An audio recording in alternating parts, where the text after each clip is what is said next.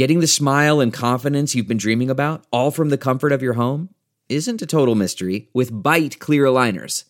Just don't be surprised if all your friends start asking, What's your secret? Begin by ordering your at home impression kit today for only $14.95.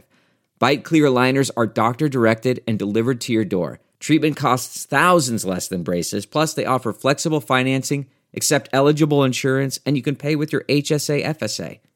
Get 80% off your impression kit when you use code WONDERY at Byte.com. That's B-Y-T-E dot com. Start your confidence journey today with Byte.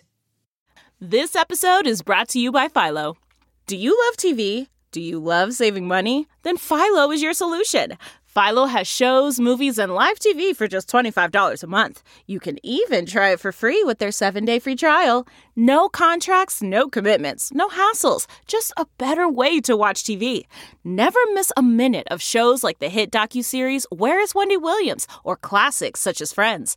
If you can't get enough TV, then there's no better way to watch. Philo has more than 70 channels like BET, MTV, and AMC.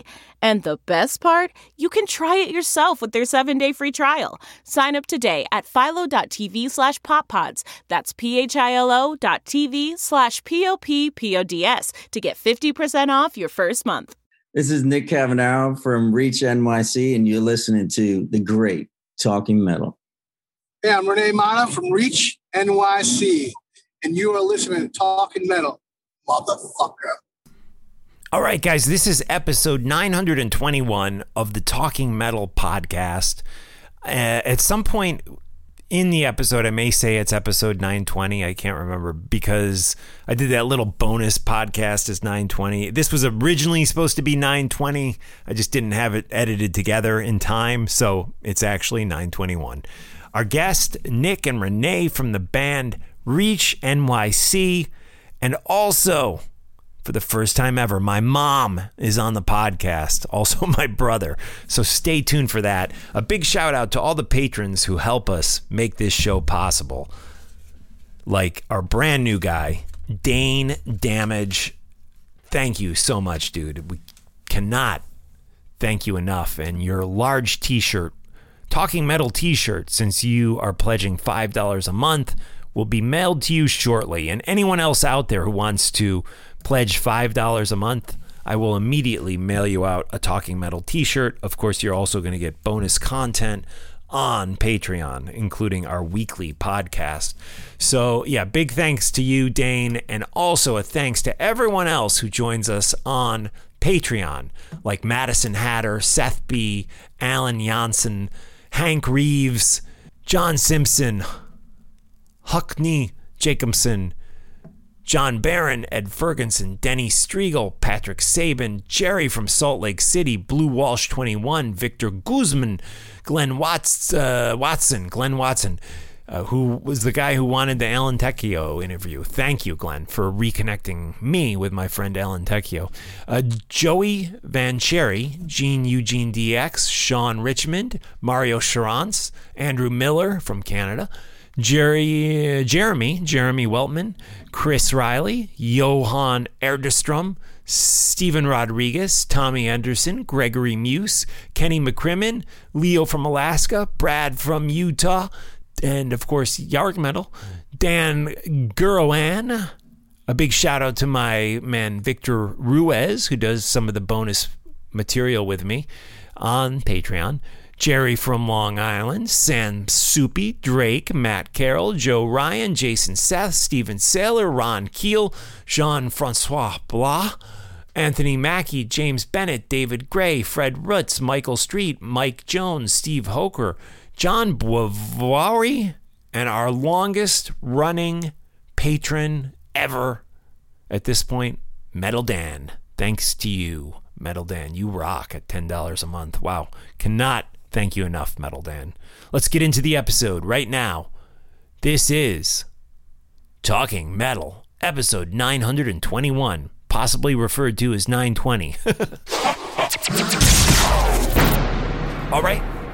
Before we get into the episode, one last thing drink dash vodka.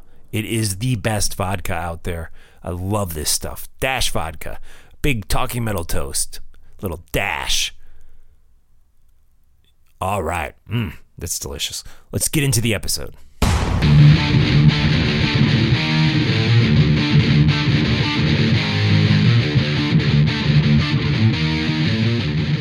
All right, we are kind of having a unique show this week because I'm not home. I'm on my Zoom microphone, not not to be confused with Zoom, the uh, thing that everyone uses in this COVID world to connect with one another. But this is my Zoom recorder, the H5 handy recorder, and I am down at my mom's. We are camped out down here for four days, the whole family, two kids, Emily myself, the two dogs. Uh, my mom's brand new place. It's just a hectic time. I won't go into the details, but our house is on the market and we had to vacate our house for a while. So that's what I'm doing here today, just hanging with you guys. The format is a little off, but here, here's my guest for today. We have a, a great band, by the way, called Reach NYC. We're going to talk with Renee and Nick from that band, and that's going to end today's show, okay? And we're also going to interview my mom. in person interview. I love in person interviews. And my brother, who lives not far from where my mom lives. He and his wife and his kids came over a couple times while we were down there. So it was great to hang with him, but we shared some memories that we're going to share with you guys. So it's a very personal show for me. Literally, I mean, we have my my family on the show with me and you'll just get a little bit of a look inside my life. You know, if anything, if you're interested in who I am, you might learn something about that today.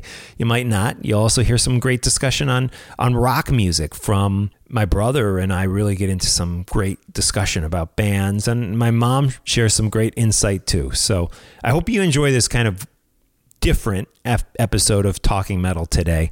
And as always, thank you for your support. Thanks to everyone on Patreon. We're going to do another classic album segment, kind of the the classic album book club segment with the patrons of Patreon, where we all get together to talk about one of our favorite records. It's going to be Holy Diver by Dio. Okay. So stay tuned for that. But I did want to mention Jon Schaffer of Iced Earth. Big news this week is he is going to turn and I guess rat out some of his fellow Oath Keepers. Victor and I spoke about this on the recent Mark Strigl podcast, which is the Patreon only podcast. But the thing that no one's picked up on is in the front page New York Times article about about this was it the article ends with saying that Jon Schaffer will most likely go into witness protection uh, after this, the witness protection program. So we're we're never going to hear from this guy again. There, you know, whether he does jail time after becoming an informant is debatable. He still might have to do some time. I kind of doubt it because if he goes into witness protection, you know, even in jail, there's there's not a witness protection. So I thought that was such a big story, and it doesn't seem like anybody's picked up on it. Jon Schaffer of Iced Earth mentioned in the New York Times, and they do briefly say that he is also known for his work with the heavy metal band Iced Earth. so there you go. Probably the only time Iced Earth has ever been mentioned in the New York Times.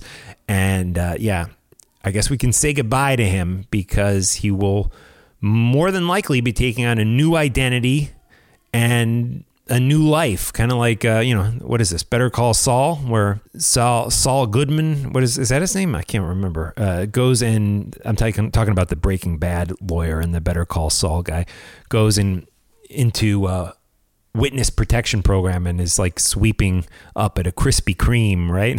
the beginning, I believe of that. It's either the beginning of Better Call Saul or the end of Breaking Bad. I think it's the beginning of Better Call Saul. So there you go. Jon Schaffer, goodbye. And we will not see you again. It doesn't sound like. Although we may continue to hear about your your informing over the next few months. I could see you being in the news for at least a few more months before you disappear forever into witness protection. And there you go. So, what else did I see in the news off the top of my head? It's nothing that I can remember. A lot of people getting their vaccines, guys. Rob Halford, Paul Stanley, Tracii Guns. We all got to get our vaccines so we can get back to having live concerts. I have been vaccinated, had my second vaccine on February 4th, so it's been a while. I'm ready to rock, guys. Please join me. Let's do this together. man, I had no reaction basically off the first shot and the second shot. And I was a little tired and had the chills for literally like two or three hours. And then I was fine. And I mean, it wasn't even that big of a, a discomfort. So if you, you're, you're not going to have any issues, you know, I know there's been some extreme cases, like one out of every million people who get it have gotten severely sick and one person died and all this stuff. That's not going to happen to you guys.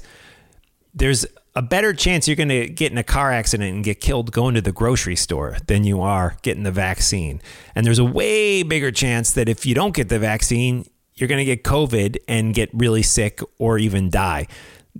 So just get the vaccine, guys. Let's open this world back up. Let's rock together again. And if there's anti vaxxers out there listening, listen, I'd like to say I respect your opinion, but I don't.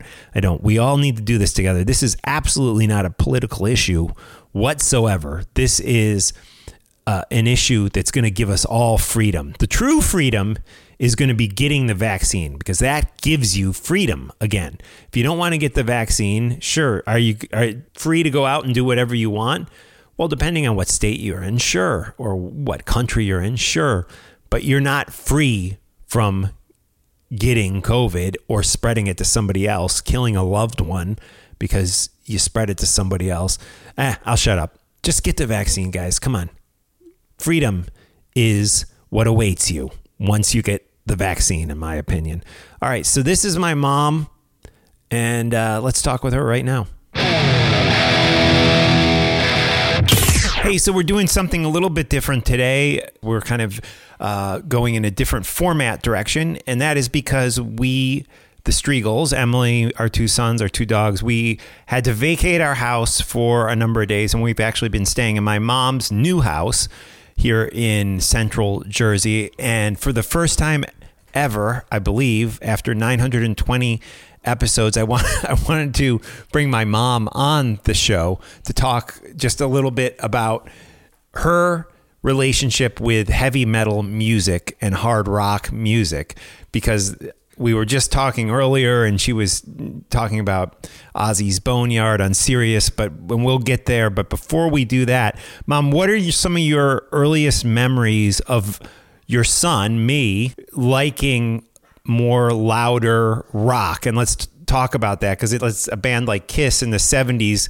They were a little out there, you know, they were compared to what maybe you were used to or anyone was used to at that at that time. Uh, so what what what do you remember about me taking a liking to rock music in general? Well, basically, I remember that I drove you to high school every morning in Hinsdale, Illinois, where Right. we lived when you were in high school. And um, as we drove, it was only about a five minute drive, probably, but we always had heavy metal playing on the radio. Right. And um, you would coach me about who the bands were and how to recognize them.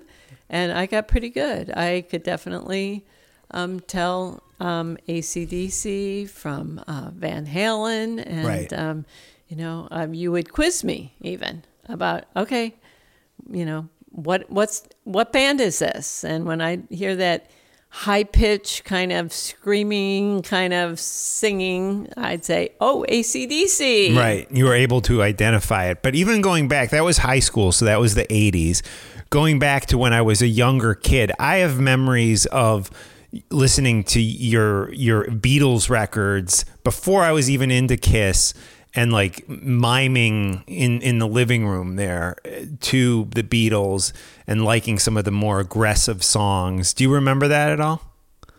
I No, can't not say really. that I do Yeah. remember that. I don't remember you. Well, what about Beatles ever Kiss? Like as a as a kid, when well, do you? of course, I remember. You know, that that was a big uh, passion of yours, and yeah, I remember that the um, the makeup and the costumes and everything. Yeah, it And you thought they really were a little goofy? outrageous. Yeah, Did you- yeah. yeah, outrageous. Were you? Because I always felt like I was asking you to buy me Kiss records, and you didn't want to. And I remember getting other records like Sean Cassidy and the Village People, and say, "Well, try this. Maybe this is more your your style." And and even a, a blood, sweat, and tears record and stuff, which I liked. I liked that music, but it, I felt like you were resistant to Kiss for an eight year old. Uh, Is, do you remember I- that I or don't- I don't really remember that, you know, and and then at some um, point you gave in. I feel I, I guess because I mean, like right now when Kiss comes on the radio, when I happen to have on a, a station that carries that kind of music, you know, um, yeah, I, I I like listening to it. Actually, Right. you know, I want to rock and roll all night, party every day. right, right. So so we will get to what you told me earlier about listening to Ozzy's Boneyard uh, on Sirius, but you took me to my very first heavy metal concert. It was Heavy Pettin, followed by Saxon, followed by Motley Crue. A very long night, I would think, because we were there for all three of those bands. And I remember after it was over, you thought Saxon was actually the best uh, out of the three. I remember you telling, which I think what happened, what the way I remember, by the time Saxon was done and Motley came on, the energy level of the crowd went down because they were so exhausted from two two bands already. But what do you remember about that show? Uh, the main thing I remember is that, um, like when we went in and uh, gave our tickets to the ticket taker, he said some snide comment to me about, "Oh, mom's heading out to the you know concert with the with the kids tonight." You Yeah. know, he pegged me right away as mom, even though I thought I was being real cool in my jeans and everything, being there. You know. So um, that that didn't set really well with me, but um, then uh, we got to our And how old were you at this point? Because you were you were like, were you even forty? I'm trying to think. You were probably in your late How old 30s. were you? I was, I was 14. Yeah, because it was 1984. 14, um, 24, 34. I was 36. Right, right. Which is wild for us hard rock and heavy metal people to think because everyone, a lot of the people, not everyone, we do have some younger listeners who we value a, a lot, but a lot of us guys are in our late 40s and all the way through our late 50s who listen to this podcast now. So it's kind of uh, interesting to think that you were even way younger than we are now. Right, and they pegged you as mom. Right, right. Yeah. But then when we got to our seats, I don't know if you remember, but I was really interested to see that there was like a guy who I thought was probably in his 50s sitting like in the row ahead of us. I think we were kind of in a balcony thing, Right. uh, looking yes. down. It was general admission, but we wandered around and found some seats in the balcony. And and he was totally rocking out, you know, he was like so into it and you know, just totally with the music and you know Probably on drugs, possibly. Uh, but yeah. maybe but you know and i thought oh wow he's so much older than me you know Right. and you know so yeah i shouldn't feel bad about being here you know Right. yeah But it was in those times, and we've spoken about this on the podcast before, that that those bands like Motley Crue and Iron Maiden, it was primarily youth that followed these bands. There weren't, I mean, there weren't a lot of people in their 20s. I mean, you cited this one guy, but in general, it was, this was a kid's thing, you know, and that's something we lose sight of now when we go to concerts and everyone's, you know, fat and bald and, you know, old, like, like, like we are. Um, but it's uh, not that anyone in this room is fat and bald. Uh, thank you but but um, yeah, so it, it is it is uh, interesting. But you never went to any. I think that was it, right? You didn't really go to any other concerts. You would drop us off right at some. right yeah yeah so i can remember taking you and picking you up at other concerts but yeah um, i think that was the only one i actually attended with you that you know qualified as like heavy metal you know Right. And of course, you know, it's given me bragging rights over all these years, you know, to occasionally tell people, you know, that, yeah, I saw Motley Crue live in Before, concert. yeah, in a theater, nonetheless. Before they were fam- really famous, I mean, they were starting to get famous at that Yeah. point. But um, so, but nowadays, like as, as in your younger days, you weren't really a big fan of this. You wouldn't seek it out and listen to this style of music. But nowadays, you've actually found yourself turning on like Ozzy's Boneyard when you're alone in your car. Ozzy's Boneyard, of course, if you guys don't know, which I'm sure most of you do, maybe some of the international listeners don't know, is a station on Sirius that plays basically hard rock from the 70s and 80s. And you actually have found yourself listening to that station and enjoying it. Yeah, that's true. I, I um, actually sometimes when I had come up to stay with your kids and then was driving home late at night in Right. order to help myself stay awake and Alert, alert behind the wheel, I would turn on, you know, some really loud um, music. Right. So Ozzy's Boneyard fit the bill. And um, yeah, I remember recently I had had it on the night before, and then the following day it was still set to that station, and I um, was going to give a ride to someone else in my car, and she got in the car, and that music started, and and she was like totally in shock that I was listening to heavy metal. So yeah, so but I mean, yeah, it keeps you awake when you need to stay alert behind the wheel. But you know, I like the tunes. And, And some you of said you like yeah. earlier, you said you, they have hooks and, and memorable. Yeah, right. melodies, Right. yeah. Yep. So you know, um, yep. I always like Sammy, Sammy Hagar and um, Right. you know um, Van Halen and you know especially and um, yeah. So it's good stuff. Well, I remember you and Dad picking my friend Terry and I up from the Sammy Hagar concert at the, I believe that was at the Chicago Pavilion. And Sammy, unlike most bands who ended at midnight, I remember him on stage saying, "Well, we we get charged a cur- we get charged a fine if we play past 11, but we're going to play as long as we want." And I remember we got to the car at like 12:15 and and you guys were not happy that it had gone so late, but that that was my yeah. Um, but uh, you got I, over I it. don't remember that one. Yeah. So, sorry. Yeah, uh, but yeah, Krokus had opened that show. Krokus and Sammy Hagar. But okay, guys. Well, I want to thank my mom for finally checking in here on episode 920 of the Talking Metal podcast. And thank you for letting us stay at your house these last few days as we try to put our house on the market and sell it. You're very welcome, and yeah, it's a privilege and an honor to be on the podcast. Thanks, mom. Thanks, Mark. Okay, bye. Love you. Love you. All right, Jackie Strigl, my mom. Great to hang with her, and a big thanks to her for letting us stay at her place for a number of days. And what we're going to do right now is we're going to get into my chat with my brother, Mike Strigl. Everyone, check out his Instagram, which we're going to link through the show notes, his video production company's Instagram. He needs some followers, definitely, so check him out. And right after we talk with my brother, we will speak with my friend Nick Cavanero and also Renee from the band Reach NYC. Here we go.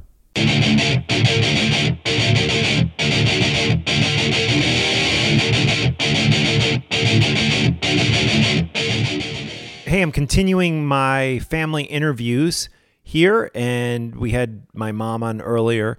Now we are still at my mom's. It's actually the next day, and my brother is here, who is four years younger than me. And Mike, I wanted to tell you there's a new cool store around the corner called Rock and Roll Art Revival. You got to go check it out. Okay. Uh, you guys should all follow them on Instagram. I'll, I'll put up their uh, their link in the show notes, and they have all this high end cool like rock and roll art, you know, posters, concert posters, and then they also have vinyl albums, books, jewelry, all sorts of stuff. Very cool store that everyone in New Jersey that everyone should check out and we will put up their Instagram in today's show notes. Rock and roll art revival. Emily and I were both there. I was there twice this past weekend. Just great stuff. So Mike, let's go back to when we were kids. What are some of your earliest rock memories? I think. Uh, thanks first of all for for having me on. Sure. I appreciate this. This is cool. Um, a lot of rock memories. So I'll, I'll go back to to the earliest memories I have, and you know, I would I would have to say it was growing up in Morristown, New Jersey, and I couldn't have been more than three or four years old, and we were obviously at that age, you know, in the late '70s, very much into Kiss, and uh, still am totally into Kiss as well as I know people listening know you are, but I am as well. And um, I would have to say, being turned on to the excitement and the energy and the theatrics, and of course these super, you know, godlike personas of of them, um, you know, all four members was some of the earliest memories I have, and getting my first album, which was actually uh, "Dressed to Kill." Um, I remember getting You- this. so you album. got that before the Ace Frehley solo record? Well, I, I believe I got I got them both around the same time. Yeah. Okay. And I I m- seem to have a very clear memory. It was probably around again fourth or fifth birthday that I got Dressed to Kill and an Ace Frehley doll, Right. I the remember that, original Yeah. Kiss dolls. And we actually tried to chip some of the makeup off To see what doll. Ace really looked yeah, like. because at that time, no one knew what Kiss looked like. It was a very We- secret thing. we So- thought that getting the makeup off the doll would yeah, would, reveal his true and we- identity. We, would have uh, we would have an in on what Ace looked like. But back in those days, I remember even going around, you know, and we'd be at the mall and we'd be like, "Hey, that might be Yeah. Gene Simmons over be. there." Yeah, and, and there They're was from such New York. there was such know, a we- mystery. Being yeah. in the suburbs of New York City, you know, we always thought that we might catch a glimpse of them and not even know it. Could have been them walking down the street. So yeah, that's some of my earliest memories. And we would also have Kiss concerts Yeah. in our in your bedroom. It was Yes. always in your bedroom. You had the stereo, I believe, in your room. Yes, and some really cool uh, psychedelic shag carpeting. Yes. which was left over from the people before us. Yeah, Yeah, and that worked to our advantage because it definitely enhanced our our concert uh, vision that we had in our in our little, you know, boy minds at that time. And and we would use the uh, our Matchbox tracks. yeah, they were actually Hot Wheel tracks. Hot yeah. Wheel tracks. The yeah. orange Hot Wheel tracks. If you guys, I'm sure maybe a few of you know what we're talking about, but they were these just you know they would fit to the size of the Hot Wheel, and you could race them down these orange tracks. But we'd use a strip of the track as a guitar, Yeah. right? Yeah, absolutely. So I mean, they who knew when we got these Hot Wheel tracks, you know, that we were gonna, in fact, you know, they would second as guitars for us as we shredded along to. Um, so hey, we might have started the whole air guitar thing. And you these. you told me the other day we were talking about this, and you said that I was very um, controlling over Yeah. what characters well, yeah, and, you and how you had to play. Insisted on being Gene and Paul because there was just the two of us, so we would alternate our roles, and depending on the song that was playing and who had the vocals, you know. But you. Being that at that point, all the vocals were Right. Gene and Paul. You Yes. were you, you Yeah. were singing. well, Peter had along. some of the vocals. That's yeah, true. He yeah. had a couple songs, but um, anyway, so yeah, I was always Ace and uh, and Peter, which I didn't mind at all. Uh, and uh, yeah, if I was not playing it, quote unquote, playing it right on the Hot Wheels tracks, you would, you know, give me con- constructive criticism and Right. feedback right away. That's not how he plays. And make sure you go down on your knees because when he when he's playing the solo, that's what Right. Ace does. So you gotta you gotta really get into it. And then we'd flash on and off the lights to make it like our Right. you know the, Yeah. the uh, our pyrotechnics Yeah. as best we could. That was uh, a lot of fun. I yeah, crazy memories. And it's so interesting because I don't think we were alone in our experience where Kiss was this bridge between, you know, Spider Man and Superman Yeah. and rock and roll. Right on. Um, because of what they did. And I, I think back, you know, Alice Cooper, I didn't get into Yeah. Alice Cooper until really the 80s after the fact, you know, and then I went back and discovered how great he was. Yeah. In the late 70s, Alice wasn't quite as popular. I feel like he kind of dropped off after like Welcome to My Nightmare 75, right? Uh, maybe he was still going like 77, but by the 78, 79, his popularity uh, had definitely waned and I didn't know anything about Alice Cooper in those times. And when you think about it in some weird way, I mean, sure, Gene Simmons was spitting blood and the Kiss still at that time, I know in today's times they might look almost, you know, to some people Uh, over, they're not scary at all, but there was still like a a danger about them at that time. But unlike Alice, like they weren't cutting off people's heads.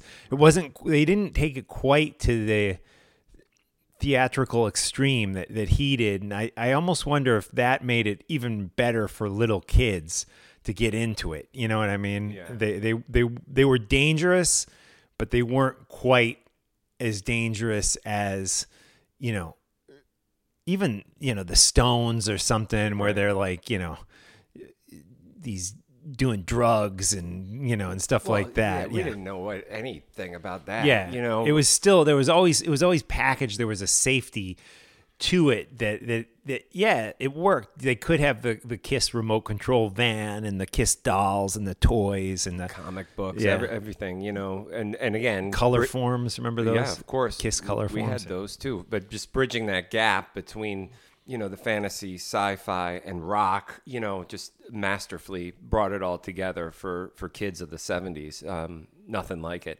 But yeah, Alice. I just I didn't either get into Alice until um, you know.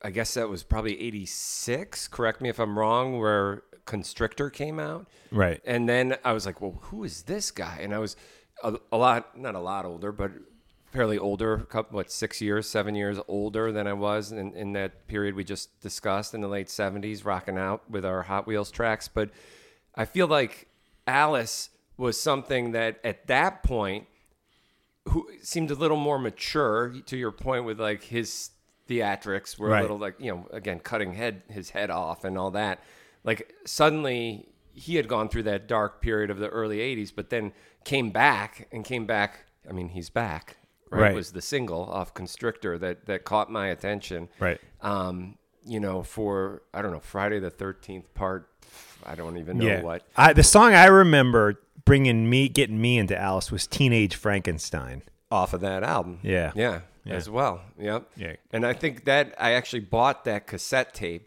and um, I'm sure at that point you highly recommended it. Right. And you would always say too, hey, I think you should buy this album. Yeah, because I knew if you bought it, I'd get to listen to it. Exactly. yeah. and, and there's another, I mean, I could go on about Alice because I, I love Alice and everything that he is and, um, and represents. But uh, it, it, there's another Alice memory and the cassette tape memory that I have with you as well. And that was you were going to school in Boston, Right. away at college, Yes. Berklee. And you sent me for my birthday an Alice Cooper cassette tape. Right. Okay. Raise Your Fist and Yell. Right. And it had just been released, and you Yeah. were very thoughtful to send me this and send it down to you know my house in Jersey. I have a feeling I know what you're gonna say, Parents' house in Jersey at the time, and you mailed it from Boston. I thought, wow, that's cool. Mark remembered my birthday and sent me this tape. Right. And I opened the package Yeah. very excitedly, and uh, I the tape was already open, and the letter inside that you wrote, Right. hand wrote, said, "Hey Mike, happy birthday! I hope you don't mind. I opened this tape and gave it a listen. It's really good. Right. Enjoy. Happy Yeah. birthday." Well, I taped it. That was the Oh, thing. I had it, yeah, yeah. I had I had dual to dual Hey, that's fine. cassettes. I don't mind. And. I remember I, I had taped it before I sent it to you, which you know was a whole way that you know we would exchange music back in the day, taping your friends' records Yeah. and, and stuff like that. But Yeah, um, yeah, so I yeah, we could go on about Alice for Sure. a long time, but yeah, it was interesting that I, I really felt he was absent from radio, absent from public eye for you know at le- through the late 70s through the mid 80s it was you know and he then he really made a comeback um, did. And I just watched, eh, ironically enough, the um, Muppets episode with Alice Cooper on it, and he's what great. year was that I. I, I, you know, I don't like know. It had to be seventy. I think it might have been a year or two later, seventy-eight, Yeah. maybe seventy-nine. Okay. But uh, he's great, of course, in it. And um, I think the album after Welcome to My Nightmare was From the Inside. Okay And I, I might, we might need to check that out, but I'm pretty sure it was from the inside. And I don't think that album resonated as well with, you know, after such a huge album like Welcome to My Nightmare. But Right. I love it. Um, Nurse Rozetta, there's so many great songs on there, but he played a song and I forget what like his main single was from that, but it was really like almost like a you know in the likes of like a Helen Reddy, you know Neil Diamond kind of esque vibe of that. You know, and I don't know if it was from the inside or, or go to Alice Cooper goes to hell. What came out next? But anyways, he played a song. that's a great i love that record from the inside. Yeah. Listen, I love all, every Alice album has uh, something to offer. So The Muppet Show. I mean, we won't get into this, but we watched. It's up on Disney now, Yeah. right? Yeah, Yeah. yeah, We watched some of those completely impolitically correct. Yeah. and like, like just the way that they were talking about like sexual innuen- in, Innuendos, innuendos, yeah, and everywhere. and and there's warnings, you know, even like, you know, it says this show may depict tobacco use. It's like, Right. it's the Muppets. Like, Yeah. what are we, seriously? Yeah. What? There was one we were watching an episode with Sandy Duncan. It was real racy, man. I couldn't believe it. I was like, wow. And yeah, that's a whole nother conversation just about how we've completely gone off the, the rails with our political correctness and that the Muppet shows isn't even politically correct nowadays. But uh, back to rock, I did Yes. want to actually talk to you about more of the 80s metal stuff but I do want to give you a big shout out because you've helped through the years with a lot of our videos behind the scenes Yeah. with Talking Metal. So Oh, you have yeah, been involved with. Talking Metal. Uh, there's been many videos that you've worked on for us. I know the one, if you guys haven't seen it, with John Astronomy and Damon Johnson. Mike edited that all together, them talking about guitars. That's a great watch. And more recently, the Paul Stanley interview, you put that together and the, the intro and did the editing on that, which Yeah, turned out great and did really well for of. us. Thank you for that. Yeah, you bet. So let's talk about the. Um, actually, before we go there, what is your video company? Uh, let's give that a plug, and we'll link the Instagram through the show notes today. Yeah, sure. Well, it's uh, called Film at 11 Productions. And, um, you know, just getting it off the ground and, and starting off here. Um, so I'm actually working on some other projects local to the area I live in, in Bucks County, Pennsylvania right now.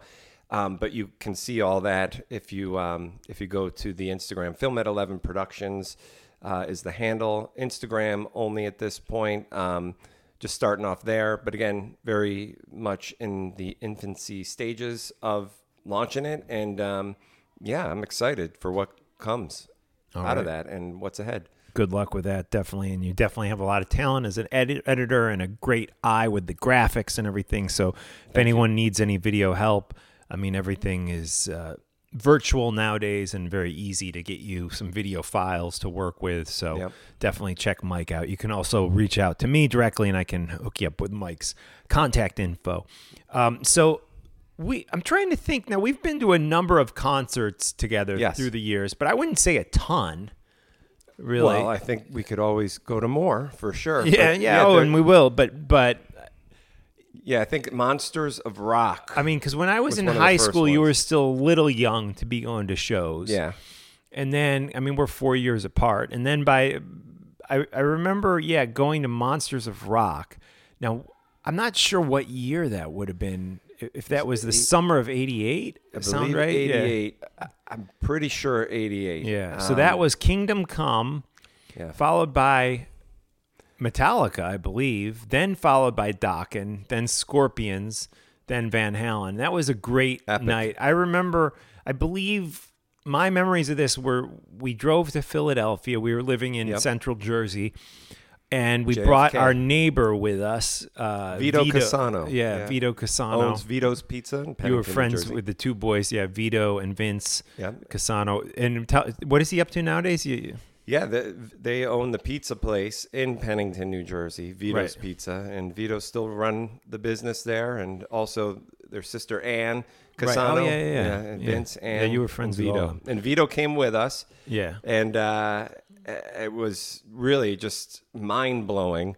I mean, I was younger than Vito, so I went with Vito, two years younger than Vito, and you, again, you Right. four years older, so I was the the youngest uh, in our little, you know, trifecta going down to Philadelphia. JFK no longer there. Um, JFK Stadium. rest in peace. But a lot of history in that stadium for sure, from Live Aid and you know, Oh, right, right, that's where right, that yeah. was and uh, so yeah, Monsters of Rock. It was it was a terrifyingly great experience for me. Again, being as young as I was, and and in this.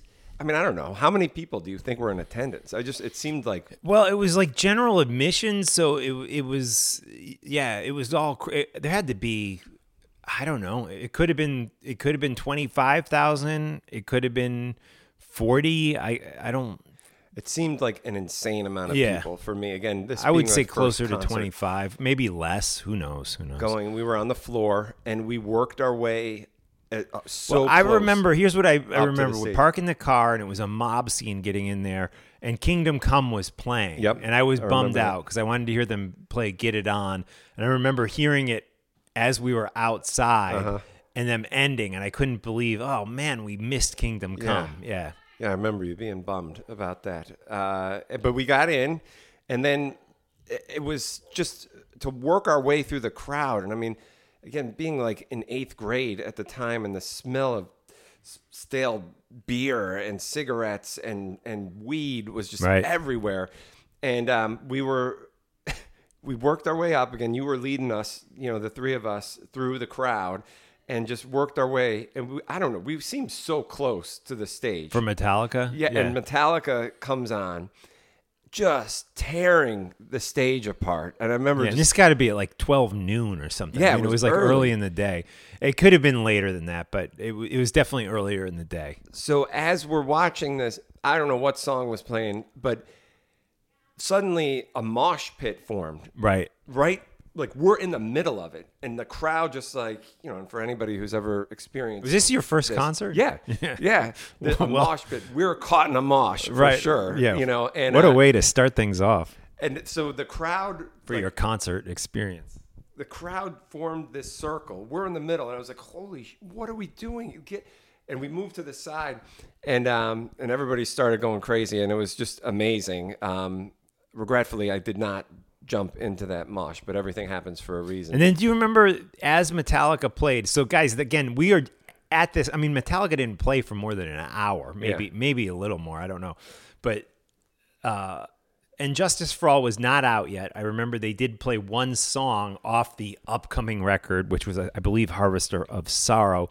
But during their set, and again, this is Mike's first oh, time Oh, yeah. ever I at a remember. concert. I know what you're a gonna say. A guy with like a a, a buff looking dude. buff. He was like huge, like gnarly looking guy, bald head, like Yeah. tattoos on his head. Yeah, Yeah. He came through the and he had a knife out. Yep. Yeah, Big yeah. buck knife, and Yeah. he's just holding it above his head. Yeah, and the crowd cleared pretty quickly Yeah. for him. Yeah. yeah. That might have been Yeah. before the mosh pit started, Yeah. but definitely the same. Yeah. Yeah, This guy wanted to get up front, and he looked like you know, I- like a ex-marine or current. I mean, younger guy though, but you know, looked hardcore guy. Like he, no one was going to mess with him, He'd and seen he just some things. Yeah, and just walking, but not an older guy from what I remember, but just Yeah. walking through the crowd with this massive knife out. Yeah. And I mean, the fact that he got in with this knife, I mean, because this wasn't a little tiny knife. This was a big, big knife. knife, yeah. Yeah. And, and just cleared, it was like, you know, cleared the crowd walking through the parting the seas. Yeah, Yep. parting the seas like Jesus.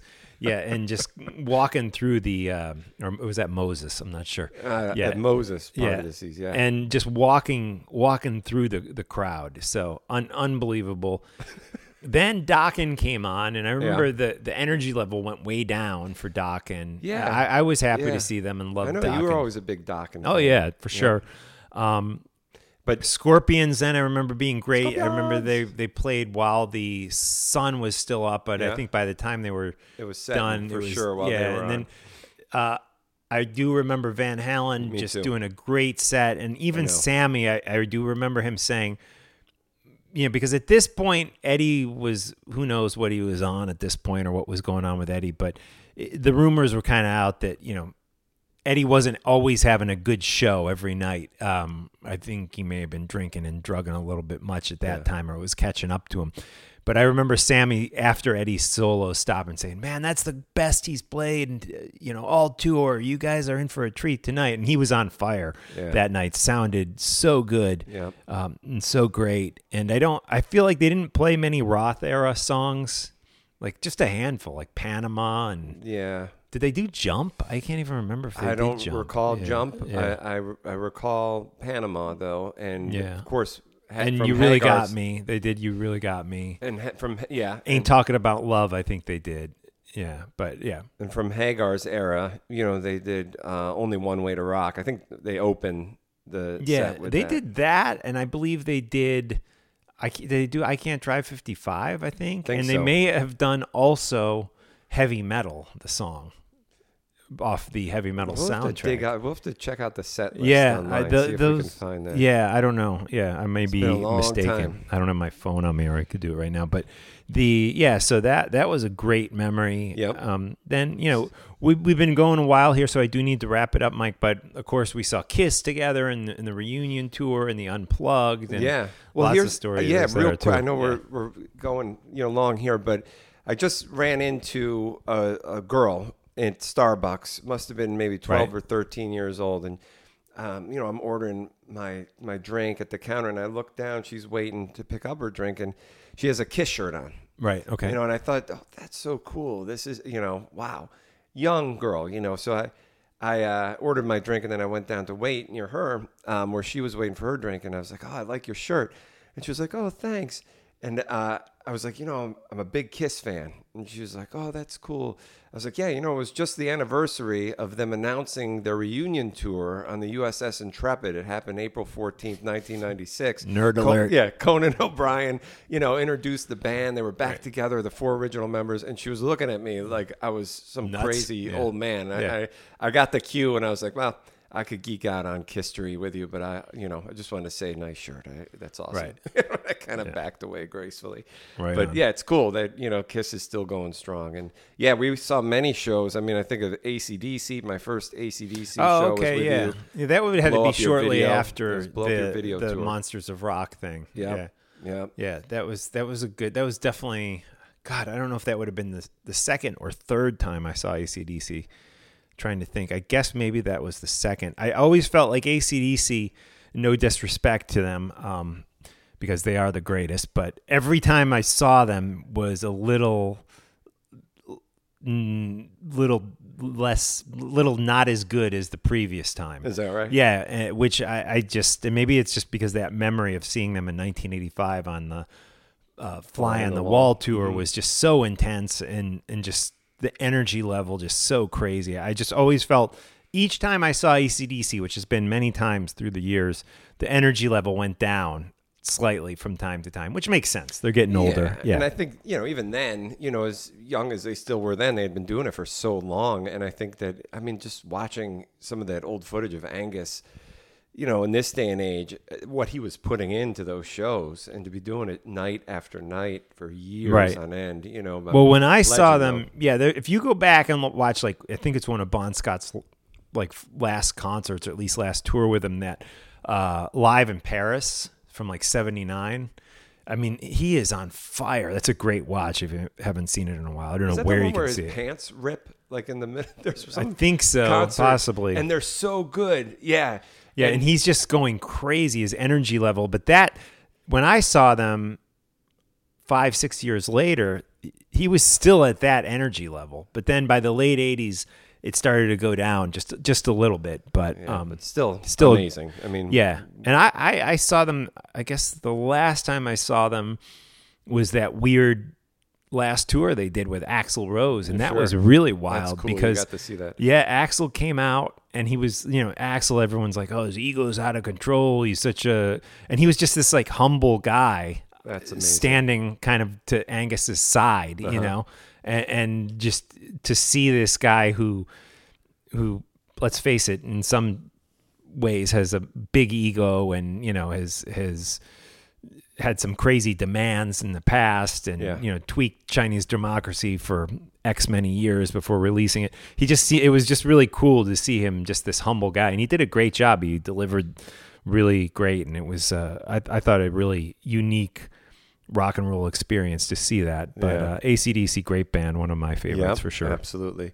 But yeah, the list goes on and on um, of concerts that we've seen, but uh, certainly would love to see many, many more as we get back to some sense of normalcy, hopefully in the next year or so here. Absolutely. Well, we do have to wrap it up, Mike, and we're going to get right into an interview right now with a band called Reach NYC. So give it a listen if you can. And I did tell Nick that we were going to meet up for an in person interview to kind of make up for the lousy quality on this. So I hope to do that with him sooner than later. And here we go to take us out, Reach NYC, and I'll come back and check in with you guys after that. Hey Hey, it's Mark Strigl of Talking Metal, and on the line we have Renee Mata and Nick Cavanero of the band Reach NYC. How are you guys? Hey, what's going on? Pretty good. What's going Thank- on, Mark?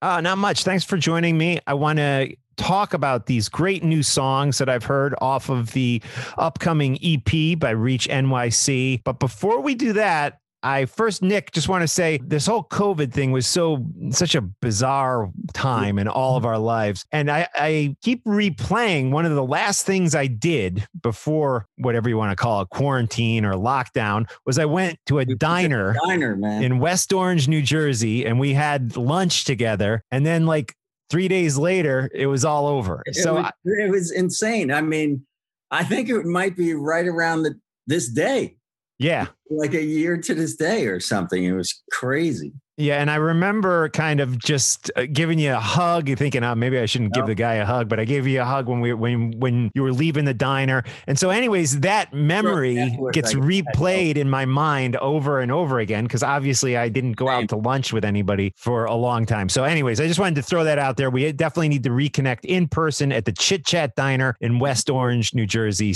real soon. And Renee, how have you been doing through this whole last year? You're keeping busy with stuff, obviously. You know what? I, I work in music, so I, I've definitely been keeping busy. And you know, we released our you know first song in 17 years, so that was definitely busy and you know kind of scary that you know you couldn't even play any shows around it. But you know, it always helps that uh you know uh, uh, we got like a bunch of good reception on the first song and a lot, a lot of support from a lot of big friends. Right on. And we will definitely talk about those guests that you have on the record. But let's talk about Reach NYC. So you said 17 years eh, since this band uh, has been out there doing it. Why is now 2020, I guess, would have been when you guys kind of reemerged the time for Reach NYC to come back together, come back out? Is it the same lineup as before? Just fill us in maybe a little bit of the Uh, history of the band and why now.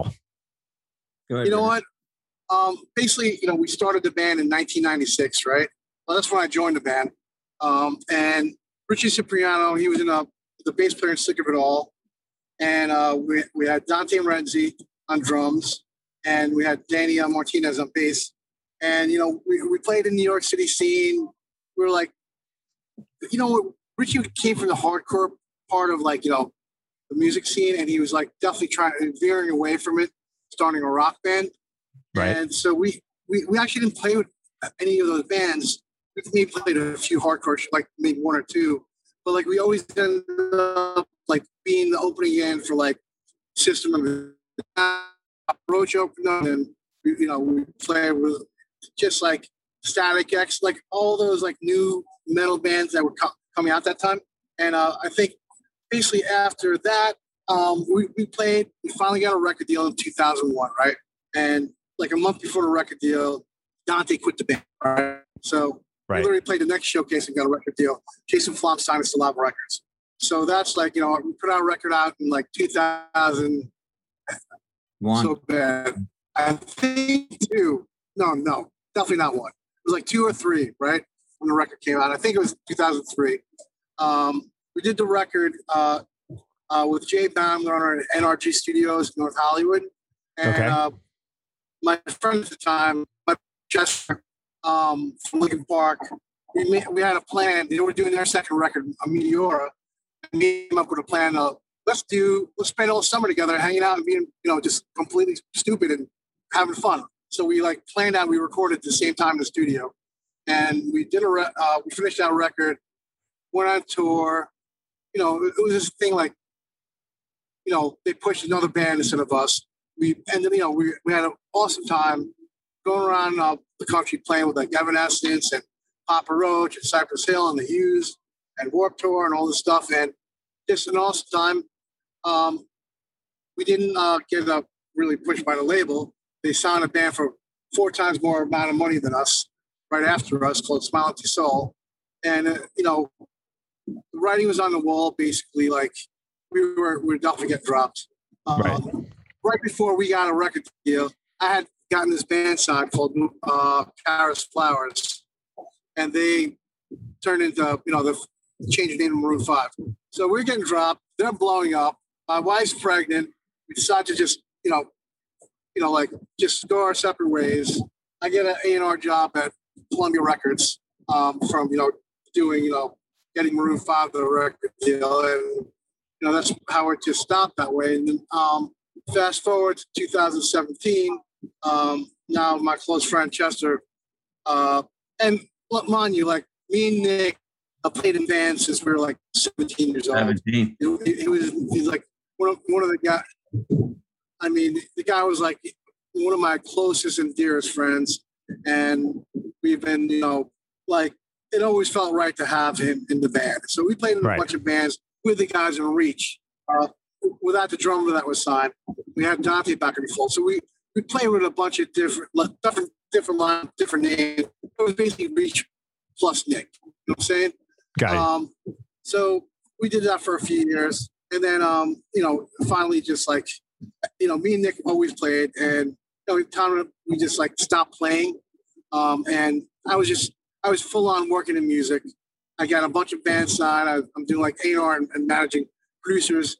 And 2017 hits, and my close friend, uh, you know, passed away, committed suicide. Um, that that is that's Chester Bennington. Chester, yes, Yeah. he was one of my best friends. He committed suicide. I'm like pretty much like fucking devastated and in like a massive depression. Like 2019, I'm like still in a fucking depression. Like I am just fucking completely, you know, out of my, you know, like just so like monumentally depressed. And um, life was hard on, uh, definitely hard on the soul. Um, I was struggling and then my, my buddies in POD were just like, dude, why don't you open a few shows for us, man? You need to just, and let me tell you, like the last night I respected with Chester, Nick came with me and we had this humongous dinner, right? Uh, That replaced me. my mind too. It was so great. It, it- it was like me, my buddy Matt Sorum from Guns N' Roses, um, Jacoby, Tobin, and uh, and uh, Tony from Papa Roach, Marcus from POD, um, Rob and we Wow. this, uh, Rob Caggiano from Volbeat, Yeah, and we had like was Roberto there. Emilio's, right? Was there. we had we had this long ass table, right? And it was just uh, the most incredible time. Great. Was Is this in New last time I York or to L.A.? Where was this Yeah, dinner? what- You know, it was on Houston at, at Emilio's. Oh, York all City. right, sure. Yep. So we had like this amazing dinner, and Chester's like, I got an idea. I got an idea for a tour next year. We're gonna do fucking humongous places. It's gonna be. I want Linkin Park. I want Korn. I want Limp Bizkit. I want Deftones. I want POD. I want um, uh, Papa Roach. Um, uh, what's it called? I think somebody else. And then he goes, and I want Reach to get back together and open up the show. Oh I'm like, oh my god, are you fucking out of your Wow. mind? Now, who said that to you? Who who said that to you? Chester, Chester, Chester. So it was Chester. Chester's idea to really get Reach back together. So I mean, Wow. Chris is like, yeah, that sounds cool. You should get your band back together. And I'm just like thinking, like, I'm like, fuck that, man. I don't want, like, I'm cool. I don't need to, you know, try to conquer the world again. I'm like a 40, we're all 40 year old men. You know what I'm saying? But anyways, Right. fast forward, Marcus is like, you know what? You should really listen. It was like, you know, Chester always wanted to play. Only fucking get your band back together? Open a few shows. So, um, you know, we hadn't played in so long, and me and Richie, Danny, and Nick got together in uh, a rehearsal room in Yonkers, and we started playing. And it was like magic. Like we never left. And you know what? Even more is like we were laughing our asses off, and it was just like so enjoyable. And we were just like, let's just fucking have fun, play shows. You know, like Whoop, Hello, Renee. Oh, I think we lost him. shit. Renee, you there? Can you hear us? you know, some, you know, Oh, there. Steve conception. We're just going up, just we love each other, love playing music, and that's how we got back together. Right. And we started playing more shows, and we are just killing it. And we are just like, let's go. And, and then um, my buddy Don, uh, who sounded lo- lovely, the band saw us play. And he, he worked, you know, he worked over at the Orchard and got us, gave us an EP deal at, at uh, the Orchard Sony. And so that's that's where we're at. We got this EP coming out. And Renee, when does the EP actually drop? I'm so bad at remembering dates, but I think in May. Ye- Okay.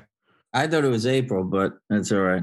Oh, that's the last. The next single is in April. Okay. Right on. So Just there, last- there's two singles out now. Let's talk about the the songs that are out. The co- very cool music video, actually. Let's let's uh, talk about that. The song is "Back from the Dead," a song that I mean, it sounds like this whole thing was was basically kind of inspired by by Chester Bennington and his suggestion, which I didn't realize. The, but the the lyrics, this sp- specific song, is something you use kind of as a healing mechanism to deal with uh, his death. You know what? It, it was we had written the song a while ago, right? We had a demo version, and we actually even had Jacoby singing on it. We just never, you know, we just didn't feel right, so we did. You know, Jacoby had this idea, like, why don't we start it with the chorus? So we, we, we did that and um, recorded a few more parts on it, um, did a little more production on it.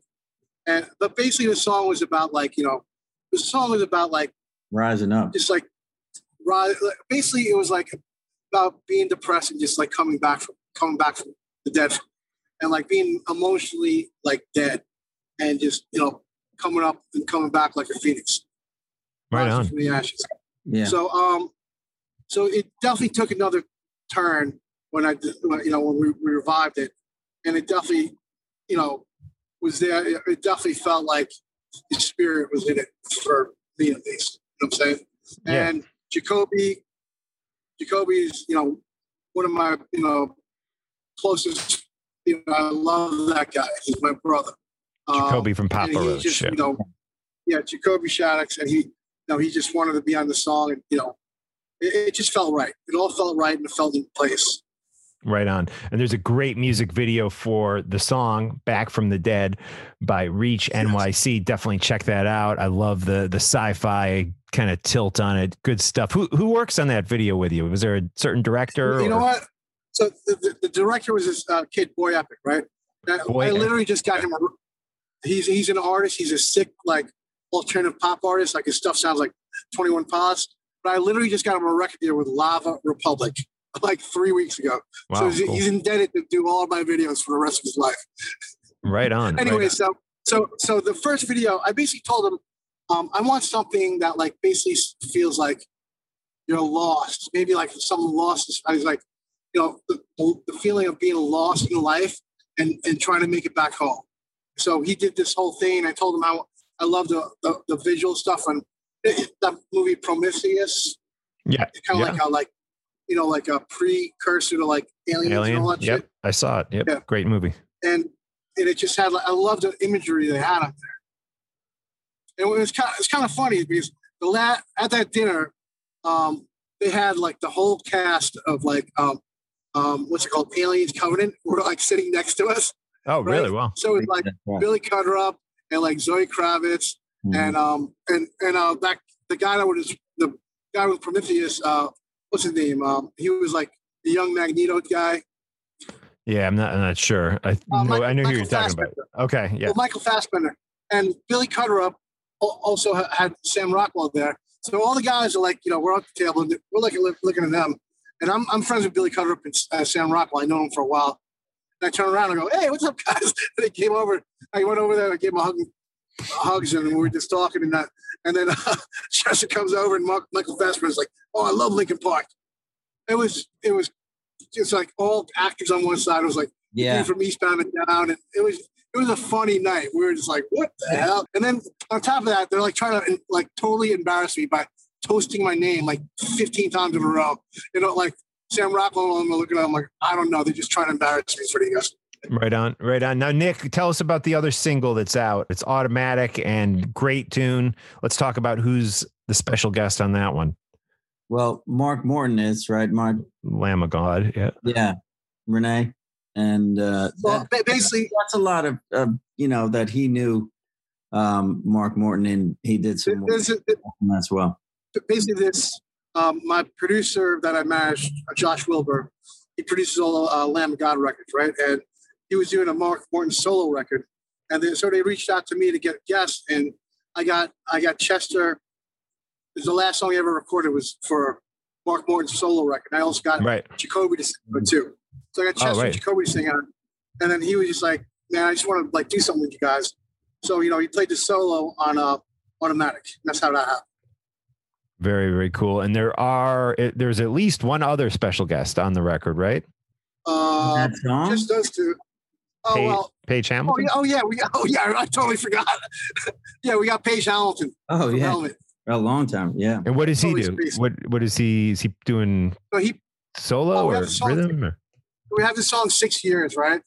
And uh, basically, uh, it was um, a song, a, a, a song. We re- released a version on our, our record that you know we, we definitely didn't weren't happy with, and you know, so this was the version that we got a record deal from, and we just remastered it, and it has Page on it. And basically, um, before Page got Helmet back together, um, which actually I'm the one that totally orchestrated Helmet getting back together and doing that Size Matters record and getting me signed up Interscope.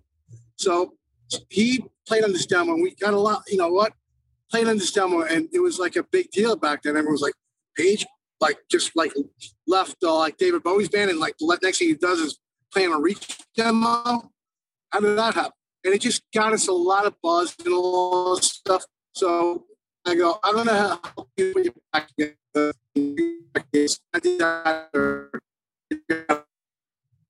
Actually mix the helmet record. So that's how that all happened. Right on, right on. And we are in our, our final few minutes here, but Nick, real quick, can you tell me about meeting Renee for the first time? When was the first time you met him? Do you remember the first time meeting him? Oh man, I mean, I met him through his cousin a long time ago, and then I was in another band and actually, you know, was kind of leaving that band, and then his, I don't know, I think Marcos, his cousin, said something to Renee, and then he wanted to put some songs together or write some stuff, and we started doing that, you know, and then we grew together with the New York scene, and that's basically, you know, what happened. And Right then, you know, and then through years of, you know, me going to Jersey and playing in all kinds of other outfits, you know, once um, he he called me up one day after I was done doing, you know, some of the projects I was in in Jersey, and he was like, "Hey, man, you want to play? You know, we need a second guitar player. You know, we need someone to to add a different element of songwriting, singing, and playing, and all that kind of stuff." So, you know, I was like, "Sure." You know, let's see what it's about. You know, so then, you know, I think we totally put some great stuff together um, from that. Right on. Right on. Cool. And is there plans to play live yet, or is it still kind of too early for that? Absolutely. Absolutely. I forgot our first show, September. uh, They just moved it from July uh, 20th to like uh, September uh, 10th. Um, and it's uh, Inkcarceration Fest in Ohio.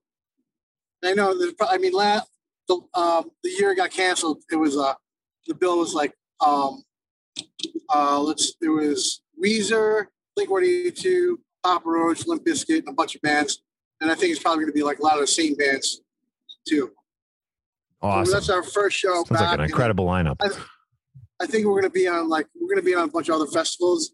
Um, we got a booking agent who's you know been taking care of it, and he, he does like Volbeat and, and Metallica and all that stuff. So it's, we've definitely been fortunate to you know just be lucky to have people like want to work with us.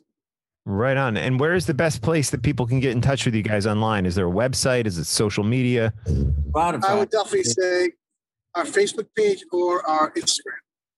Okay, cool, cool. And the two songs are up there on Apple Music. I see. And Nick, you're saying Spotify too, right? I assume. you know, any of those streaming outlets, but like Spotify is just blowing up like crazy, you know.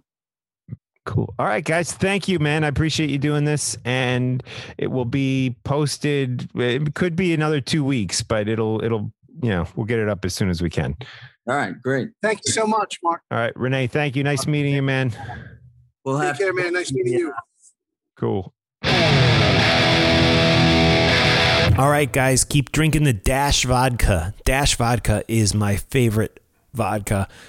Ask for it at your local liquor store, and we will link that through the show notes. Dash vodka is the drink to drink for sure. You want a smooth taste, you want something that lots of care and uh, handcrafted love go into when they make it, it's Dash. That's the vodka to drink. Dash vodka. Thank you to everyone out there for joining me on this episode of Talking Metal. Consider supporting me on Patreon.